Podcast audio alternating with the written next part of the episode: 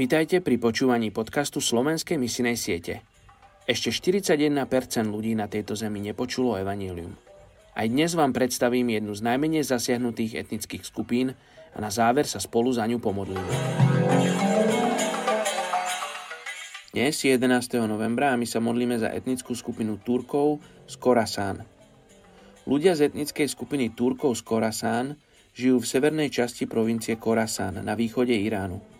Korasán je najväčšou provinciou v Iráne a je dôležitou polnohospodárskou oblasťou. Väčšina Turkov z Korasán sú preto polnohospodári. Hovoria jazykom Korasáni, ale aj perštinou, úradným jazykom Iránu. Ľudia z etnickej skupiny Turkov z Korasán sú zruční remeselníci v oblasti šperkov, kožušín, bábik a skleneného tovaru. Tiež tkajú nádherné koberce, koberčeky a látky. Ich koberce korasány sú známe vďaka svojim vynikajúcim dizajnom.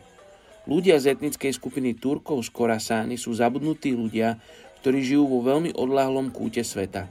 V súčasnosti majú iba niekoľko kresťanských zdrojov v ich vlastnom jazyku.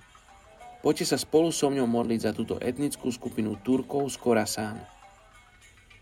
Bože, ja sa modlím o to, aby si sa dotkol aby si poslal robotníkov do žatvy medzi túto etnickú skupinu Turkov z Korasán, aby spoznali teba ako najväčšieho Boha.